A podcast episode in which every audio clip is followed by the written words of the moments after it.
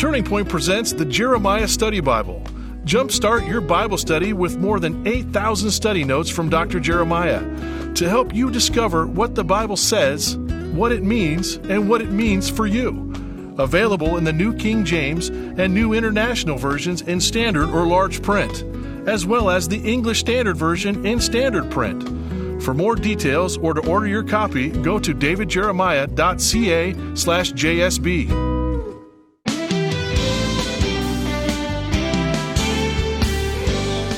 prospect of growing older in our youth centric culture can leave you feeling left out and lonely. Will you have a place in tomorrow's world? Today on Turning Point, Dr. David Jeremiah turns to the Old Testament, where Caleb's story provides encouragement that old age can't keep you from accomplishing great things for God. To introduce today's message, The Lonely Senior, here's David. Well, I don't know how old you are, um, but I can tell you this if you're under the age of 85, you're still young according to the Bible because Caleb did his best work for God after he turned 85. And um, I tell you, I think sometimes God saves the best to last for his servants. And um, most of the time, people quit too soon. You've heard me say that before many times. But what do you do about the kind of loneliness that can happen to you as you get older?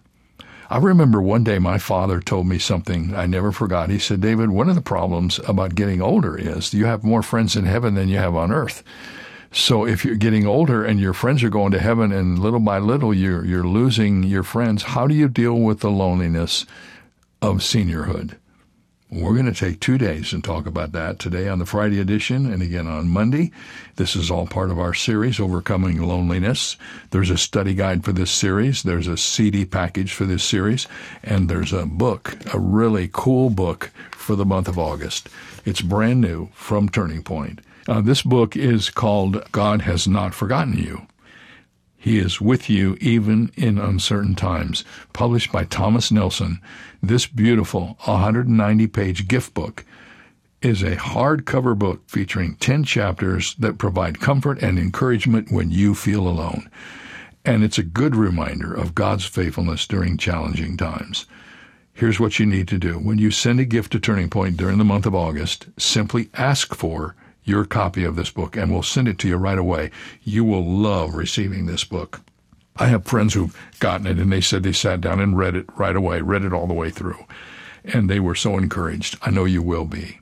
I like to think in my mind about people receiving these resources and opening the package and beginning to read and, and being encouraged and blessed. I believe you'll be blessed by this book. And even if you personally aren't lonely, you know somebody who is, you can share it with them. So ask for it when you send your gift today. Let's begin our study of the lonely senior as we open our Bibles together. I remember reading not long ago a story about a king who sentenced a subject to death in a rage of wrath. And he summoned his faithful servant, and in a moment of reconsideration, he said, In consideration of your faithful service to me, I have decided to let you choose the method by which you will die. And the servant said, If it's all right with you, Your Honor, I would like to die of old age. Who could blame him? We all understand that. Most of us would like to die of old age if we can. Unfortunately, the process of getting from where we are to old age kind of dying isn't very much fun. Those who are growing older seem to struggle with the aging process, and those who are younger in the family in particular, and in our culture in general, don't seem to know how to handle the problem either. It seems like growing older is just something we don't talk about and we don't know what to do with it. And yet, it's interesting that there are a greater, greater number of people who are growing older. There are more older people today in the United States than there have ever been. There are more people in the 65 and over category than this country has ever known. In fact, I was surprised to learn that there are over 12,000 Americans who are 100 years of age and older. 12,000 living 100 plus people. We see someone who's 100 years of age and we think they are set apart from everybody else, but 12,000 of them are here. So, growing older is a part of us, and we better learn how to deal with it one way or another. The science of geriatrics, which is a medical discipline which deals with the problems of aging, is one of the fastest growing departments in the medical world. Everybody's interested in the process of growing older. In fact, one of the great political developments has been the growth of power blocks of the senior citizen variety. There's a group called the National Council of Senior Citizens, another group called the American Association of Retired Persons. There is an elderly protest group, which I read about not long ago, that just tickles me every time I read about it. They call themselves the Gray Panthers. And they are a powerful group. Now, the interesting thing, men and women, is that those of us who are Christians ought to know a lot more about aging than we do. But the loneliness that we see and face personally seems to grip us with some sort of tenacity, and it keeps us from really thinking about the problem. We find we are not immune to the sting of aloneness when we lose our partner. Even as Christians, we don't know how to deal with the gnawing feeling of unimportance that comes to us when we really don't seem to see how we fit into society any longer. The creative difference that growing older in Christ ought to make sometimes is not visible. Have you noticed that? In fact, I remember not too long ago sitting down one day and consciously looking around my Christian world to see if I could find any examples of men who were growing older the way I thought they should. Now, I have to tell you that there were many bitter negative people who came to mind, and there were a few gracious positive models who stood out in my mind, but there weren't many. In fact, it was overwhelming to me to stop and think about the Christian leaders that I had grown up with, having had them as common guests in our home, and trying to think through where those people are today and what they're doing, and realizing that a vast number of those people that I had known growing up were men who had grown old bitter and they are, feel like they've been passed over. And instead of uh, maximizing their powers at a time when they have all of this experience to give, they have considered themselves to be retired. They've fallen off the edge of the Christian world and they have absolutely no impact for God today. And I found myself saying, Jeremiah, I don't want that to happen to you. I don't want to grow old like that. You see, the fact is, we don't talk much about it. We have not been taught much about it. I have discovered one thing, and that is that the Bible is a much better place to look for models than my Christian world. And I have one I'd like to share with you today. He's a man by the name of Caleb. He's one of my favorite people in all of the Bible. He is a man who comes from the tribe of Judah. The Bible says he is the son of Jephunneh, a man who appears first in the book of Numbers. As you remember, he was Judah's representative in the Kadesh Barnea caper. And he and Joshua were the two minority reporters who came back with the reply that it was possible to take the land even though it was filled with giants. The good news is that he and Joshua were the only two adults who were allowed to see the promised land. The bad news is that he almost got stoned for his report. Caleb was a man of vision and of faith. And as we see his life now, he is four score and five years old. And if you haven't figured that out, that's 85 years of age. He is 85 and still growing. As he prepares for the greatest moment in his life, with his yet ahead for him, he illustrates to me two very important lessons that I hope I will never forget. And I hope I can etch them on your mind so that you won't forget them either. Lesson number one is this you can accomplish life's greatest accomplishment at an old age. Think of that now. You can have your greatest moment at an age that most people consider to be on the downside. Lesson number two you never, never retire in the Lord's service. Now, the reason that Caleb was able to implement those things in his own life is because there were three things about him that were the secrets of his existence, the secrets that caused him to be at age 85 what he was. And I'd like to just share those with you today as we think about this whole thing of growing older. How do we grow old gracefully?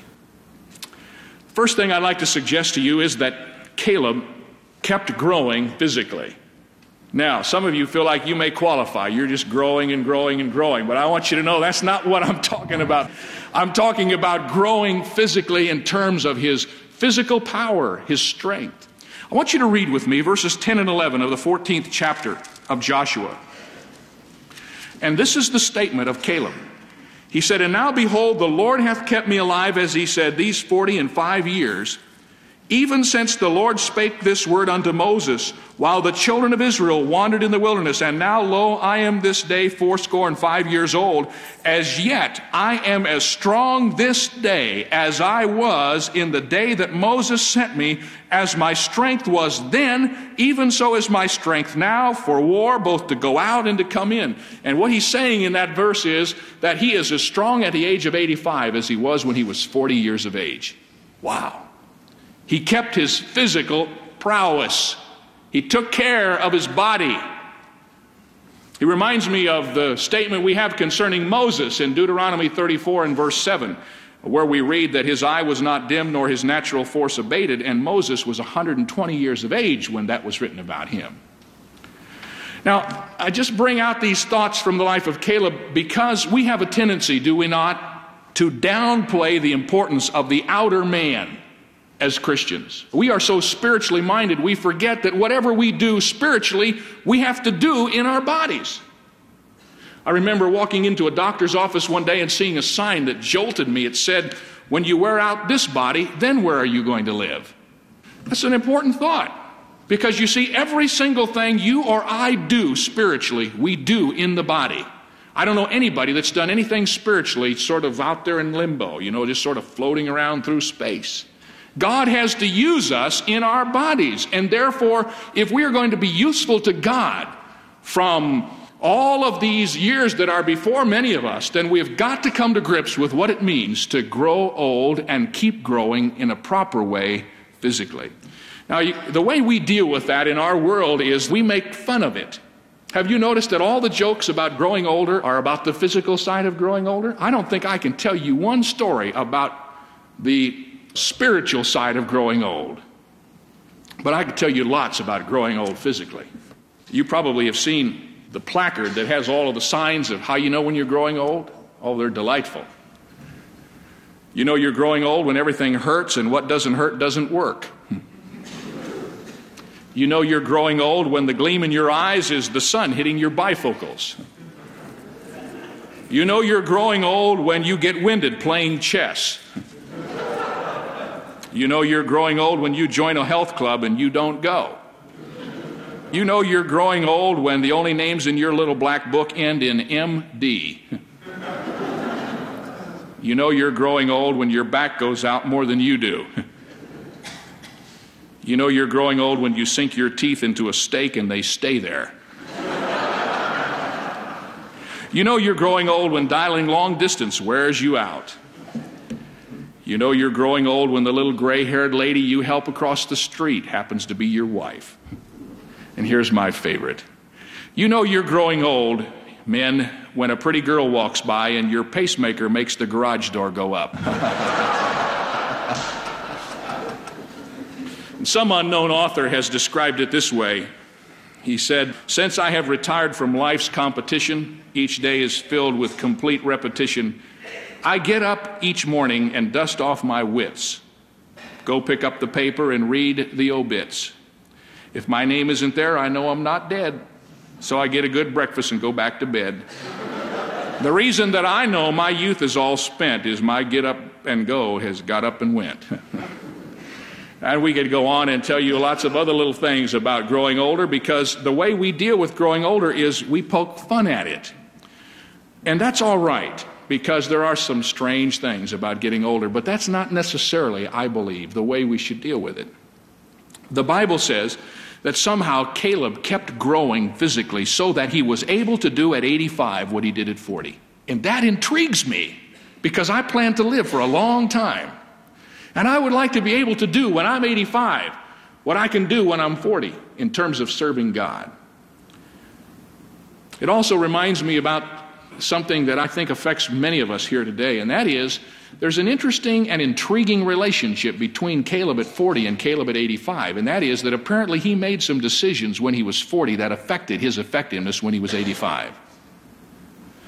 And that's interesting to me because as I study his life, I am aware of the fact that Caleb had every reason in the world to give up at 40.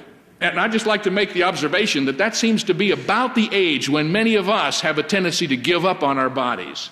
to just give up on our ability to do things physically that we ought to be able to do at that age. Caleb had every reason to be discouraged and just throw in the towel. Let me suggest a couple of reasons. First of all, during that time frame in his midlife, Caleb was up for a promotion. The senior officer of the company was about to die, and when he died, there were two men who were standing in place to get the job. Joshua and Caleb. I cannot tell you one reason why Joshua should have been chosen over Caleb, but he was. And when the news came down from the front office that Caleb was not going to be promoted to the top spot, had he been like many I know, realizing there would be no more opportunities for him, he could have gotten very discouraged and said, What's the use? and given up on life, but he did not. The second thing I would like to suggest to you is that when Caleb was at the peak of his career, at the peak of his ministry, at the peak of his life, at the age of 40, do you know where he was? God put him off on the backside of a desert where he was to spend the next 45 years of his life waiting for the rebellious Jewish generation to die off so that God could ultimately take them into the promised land. There was absolutely no realistic and positive goal to motivate Caleb. He was in a waiting game. All his life was wrapped up in just waiting for God's judgment to be carried out on the rebellious Israelites who had refused to believe God. Five years of fighting in Canaan, God kept him alive. Unbelief and bitterness never seemed to enter his life. His powers were at their peak. He was in the desert. I don't know who it was that said it, but someone has written these words that the hardest part of the journey is the middle mile. There is an enthusiasm of the new undertaking which buoys us up at the start. The thrill of reaching the goal is there at the finish, but it is the middle mile when you are a long way from the start and also still distant from the goal. It is that that tests the mettle of the runner. On the middle mile of life's pilgrimage, the believer needs the grace of patient continuance. The soul can summon unusual strength for great sorrows and extra power for mighty deeds, better than it can muster the commonplace. The dangers of fierce battle are preferable to the humdrum of the trenches.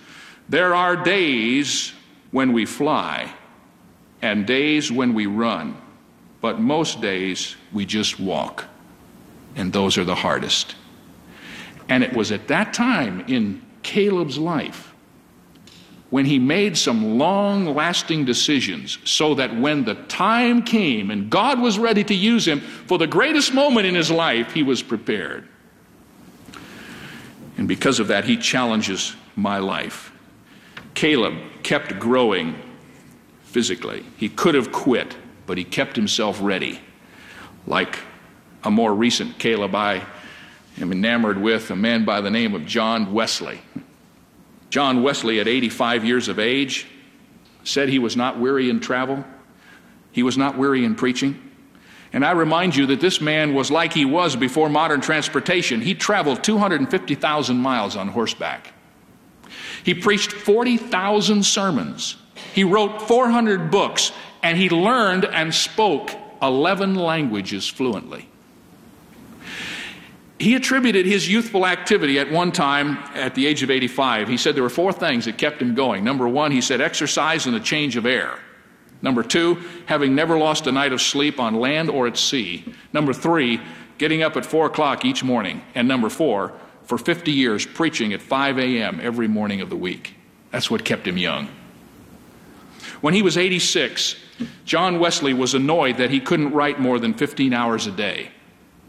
When he was 87, he was ashamed that he could not preach more than twice a day, and he confessed that there was a growing urge to lie in bed after 5:30 in the morning. At 87. Well, men and women, I just want to remind you that our bodies are the temples of the Holy Spirit. And I haven't been able to find one shred of evidence in the Word of God that tells me that we should stop caring for them after they reach a certain age. Caleb was a man God was able to use at fourscore and five years because he kept growing physically. I just like to say to you if you can't run, walk. And if you can't walk, shuffle, but do something to take care of your body. The second thing I'd like to suggest to you is that Caleb grew old gracefully because he kept growing mentally. I want you to turn with me to the 12th verse of the 14th chapter. Verse 12 says this. Here's Caleb now. He's 85 years of age, and you know this story so well. I don't need to dwell on the details of it. Caleb is 85 years of age, and he says, Now therefore, give me this mountain whereof the Lord spoke in that day. For thou heardest in that day how the Anakim or the giants were there and that the cities were great and fenced. If so be the Lord will be with me, then I'll drive them out, as the Lord said. 85 years of age, and he wants the biggest challenge there is to have. Now, let me remind you of a couple of things. Number one, all of the other men who were assigned to claim the land of Palestine were younger men. How do you know that? Well, there were only two guys that came out of the desert experience because God made all of the contemporaries who refused to believe God at Kadesh Barnea die off. And so the only two that came out of that were Joshua and Caleb. And so I can promise you that of all of the men who were challenged to go in and settle the land of Palestine, Caleb was the oldest. And yet here's the oldest guy on the team, and he wants the biggest job. He wants the mountain. And it's not just an ordinary mountain, folks. It's a mountain where the giants are. The Anakim are there. And those are the fellows that frightened off the majority of the people back in Numbers chapter 13 and caused them to believe you couldn't settle that land because there were giants there. And Caleb said, Hey, I'll take that one. I'll take that assignment. Just give me the mountain. He was the oldest man. He asked for the toughest assignment. Why? because he still had a lot of challenge in his life. He'd kept growing mentally, he hadn't died off. He had a dream, and he had a goal, and he wanted to be involved right up until the end. Now, I want you to go back with me by way of validating the significance of this to the 13th chapter of Joshua in verse 1.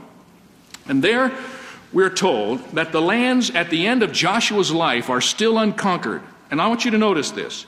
Now Joshua was old and stricken in years, and the Lord said unto him, Thou art old and stricken in years, and there remains yet very much land to be possessed. All right? They hadn't gotten the job done. All of these younger men who were supposed to be possessing the land had not gotten the job done. In fact, I can give you their report card. Turn to chapter 13 and verse 13. Nevertheless, the children of Israel expelled not the Geshurites nor the Maacathites, nor the Geshurites and the Maacathites dwell among the Israelites to this day. What they were supposed to do was to go into the land and drive out the inhabitants and settle the land. Verse 13 says they hadn't gotten that part of it done yet. Now, notice chapter 15 and verse 63. As for the Jebusites, the inhabitants of Jerusalem, the children of Judah could not drive them out. But the Jebusites dwell with the children of Judah at Jerusalem until this day. They failed driving out the Jebusites. They didn't get that done either. Notice chapter 16, verse 10. And they drove not out the Canaanites that dwell in Gezer, but the Canaanites dwell among the Ephraimites unto this day and serve under tribute. Notice chapter 17, verse 12. Yet the children of Manasseh could not drive out the inhabitants of those cities, but the Canaanites would dwell in that land. Notice verses 16 through 18 of the 17th chapter. And the children of Joseph said, The hill is not enough for us, and all the Canaanites that dwell in the land of the valley have chariots of iron, both they who are of Bethshean and her towns, and they who are of the valley of Jezreel. And Joshua spake unto the house of Joseph, even to Ephraim and to Manasseh, Thou art a great people, and hast great power. Thou shalt not have one lot only, but the mountain shall be thine. For it is a wood, thou shalt cut it down, and the outgoings of it shall be thine, for thou shalt drive out the Canaanites though they have iron chariots and though they be strong. But the record is clear that they didn't do it. They never got it done. But as you will learn, someone got it done. He was the oldest dude in the whole group. And uh, he's always such a challenge to me, this man, Caleb. We'll have more about it on Monday. I hope you'll join us then. Over the weekend, you can watch Turning Point on television.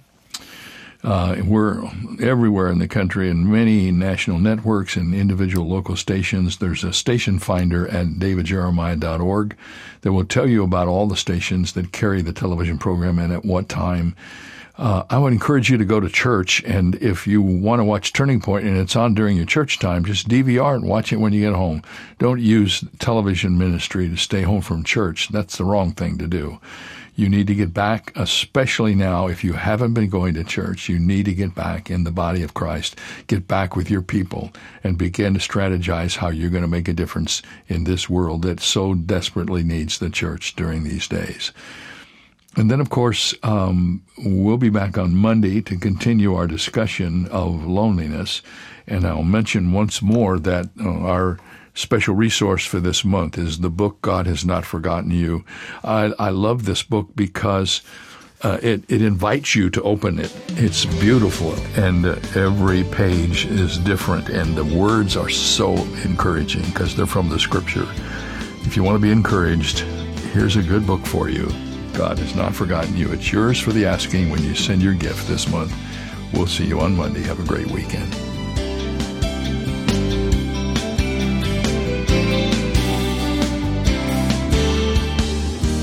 For more information on Dr. Jeremiah's current series, Overcoming Loneliness, please visit our website where you'll also find two free ways to help you stay connected our monthly magazine, Turning Points, and our daily email devotional.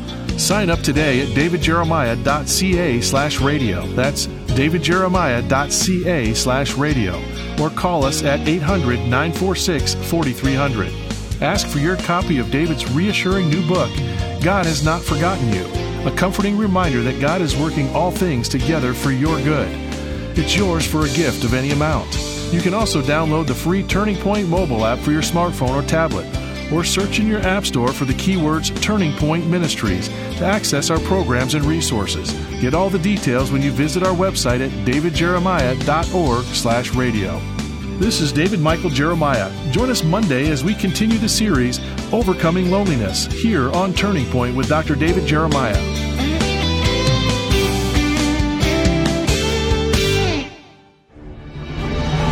Take the young ones in your life on an unforgettable journey that will get them excited about the Word of God with Airship Genesis Legendary Bible Adventures from Turning Point. Tune in to our monthly audio adventures and join the Genesis Exploration Squad as they travel back in time to experience the stories of the Bible firsthand and discover life changing lessons. Also available is the Airship Genesis Kids Study Bible, packed with the biblical content specifically written for kids, from trusted Bible teacher Dr. David Jeremiah. You can also download our Airship Genesis mobile game on your favorite smart device and play as your favorite characters in this puzzle adventure game as the squad experiences the life of Jesus firsthand. Just go to your App Store and type the keywords Airship Genesis. For more details or to order a copy of the Airship Genesis Kids Study Bible, visit our website at airshipgenesis.com slash Bible. That's airshipgenesis.com slash Bible. Some of the wisest words ever written on the subject of temptation were penned by Mark Twain. He said, It's easier to stay out than to get out. You and I know what he meant. It's easier to stay away from temptation's door than to go back once we cross the threshold. And staying away from temptation's door is where the Bible helps us. The Apostle Paul wrote that God provides a way of escape for every temptation that is common to man, which means, of course, every temptation. God provides the way of escape, but it is up to us to take it. This is David Jeremiah, encouraging you to get on the road to new life. Discover God's ways of escaping temptation on Route 66. Route 66, driving the word home. Log on to Route66Life.com. Start your journey home today.